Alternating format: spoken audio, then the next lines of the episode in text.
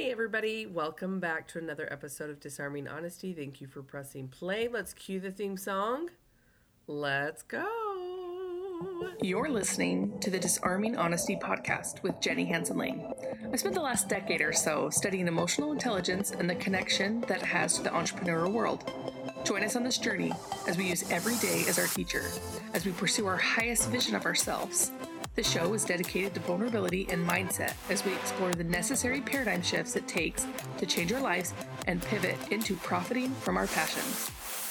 No more playing small with our dreams. Let's go. All right, my friends, I hope you are well. I wanted to pop on here real quick and tell you guys how amazing you've been.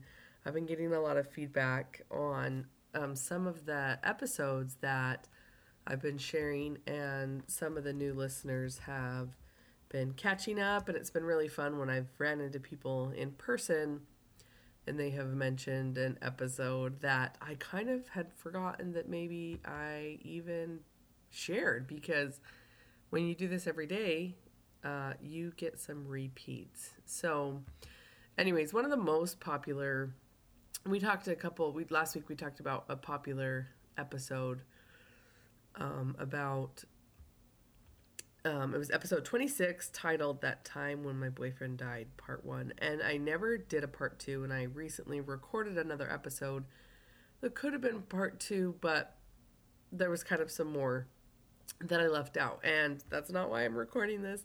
I'm recording this because we're talking about the most popular um, episodes. And one of the principles that we talked about was um, Episode 7 Truth Will Find You, the time that I burnt my house down and I blamed it on someone else. That someone else was my little brother. We're still friends. But the title and the subject matter of that episode was talking about how truth will find you. And I've been having a lot of thoughts this week, and I've actually had a lot of time sitting still. I got diagnosed with bronchitis, and I sounded really bad two days ago. If this sounds bad, I sounded way worse and I couldn't breathe. I was very wheezy. I was still lifting weights and working out, and I was, you know, struggling, and so that was a good answer to while while what how I was struggling. So after a couple of days of just kind of taking it low key, I was thinking about a lot of different things and principles, and I was reflecting on this because people were asking me like, "What's something people know that people don't know about you that might be?" something unique and I thought of this story and I thought about this title that it, you know truth will find you. And I thought about the difference between truth finding you and you finding truth. Because truth exists already. It lives in its eternal nature. It and it doesn't change. And there's been, you know, a lot of revelatory things that can come into your life when you seek out truth versus waiting for truth to find you.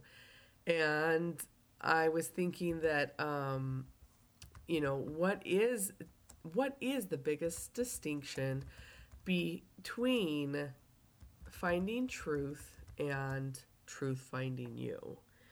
And I think it's a really big, super important topic in the world today because there's a lot of stuff out there. Like you guys have heard the words of fake news.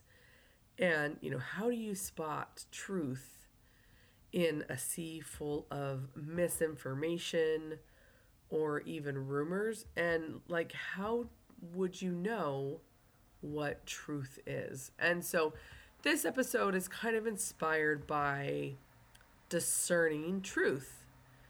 And I don't think that it's something that we're necessarily born with. I think it's a muscle we have to kind of exercise. It's something that we have to primarily have core values in our own life to be able to distinguish between truth and error.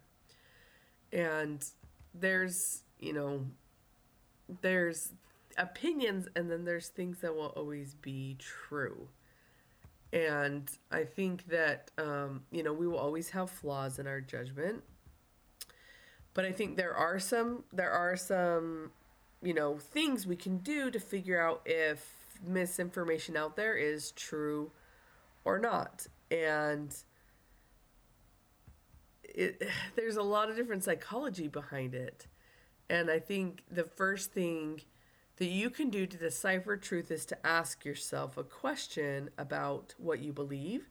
And that would, we call that like the first detection tool. And the question would be, how do you know what you know?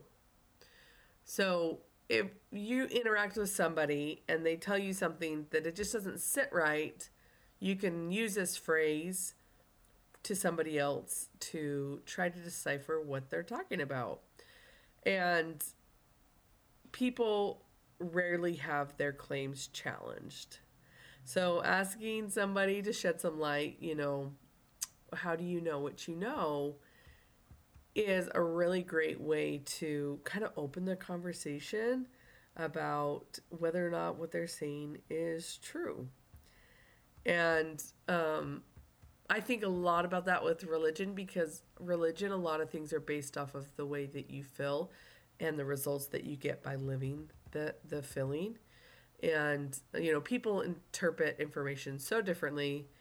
And even the telephone game, someone will say something to you and it might not even come out the way that you thought. And I thought that that was really interesting. So, one of the best ways to decipher truth is to like learn to ask the right questions.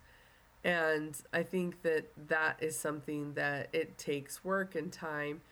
And um, sometimes getting to the truth requires you to ask questions. And um, whether, you know, it's a piece of advice or a fact or maybe even something that sounds too good to be true, the questions you can ask yourself is, is this is it safe to try this so if someone's telling you you should do this you should do this you can ask yourself is it safe to try this uh, you know and the and then the next question would be consider the source. Is this a statement coming from a reputable source? Is it someone you would trade places with? We've talked about that on episodes previous that if it's someone you would you know how to take advice from, from somebody or who do you take advice from? If it's someone that you would trade places with it's probably a reputable source.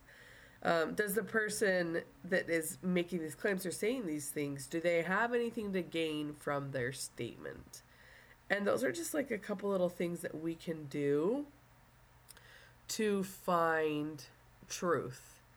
Because we're not going to be able to always fact check things. We do have the internet, and that is super helpful. But we were also born with intuition and the gut feeling that we get to live with our brains and we get to be able to figure out ways to, you know, curate our life in a way that makes sense for us. And when we do that with our core values, then we have a little bit more clarity. But there's always going to be things out there that we have to decipher truth from. So hopefully these um, tips help. And if there's anything that you've been like, is this work? Is this a thing? screenshot this, tag me. I'd love to hear from you guys on Instagram or Facebook. And as always, I love you guys. Peace out.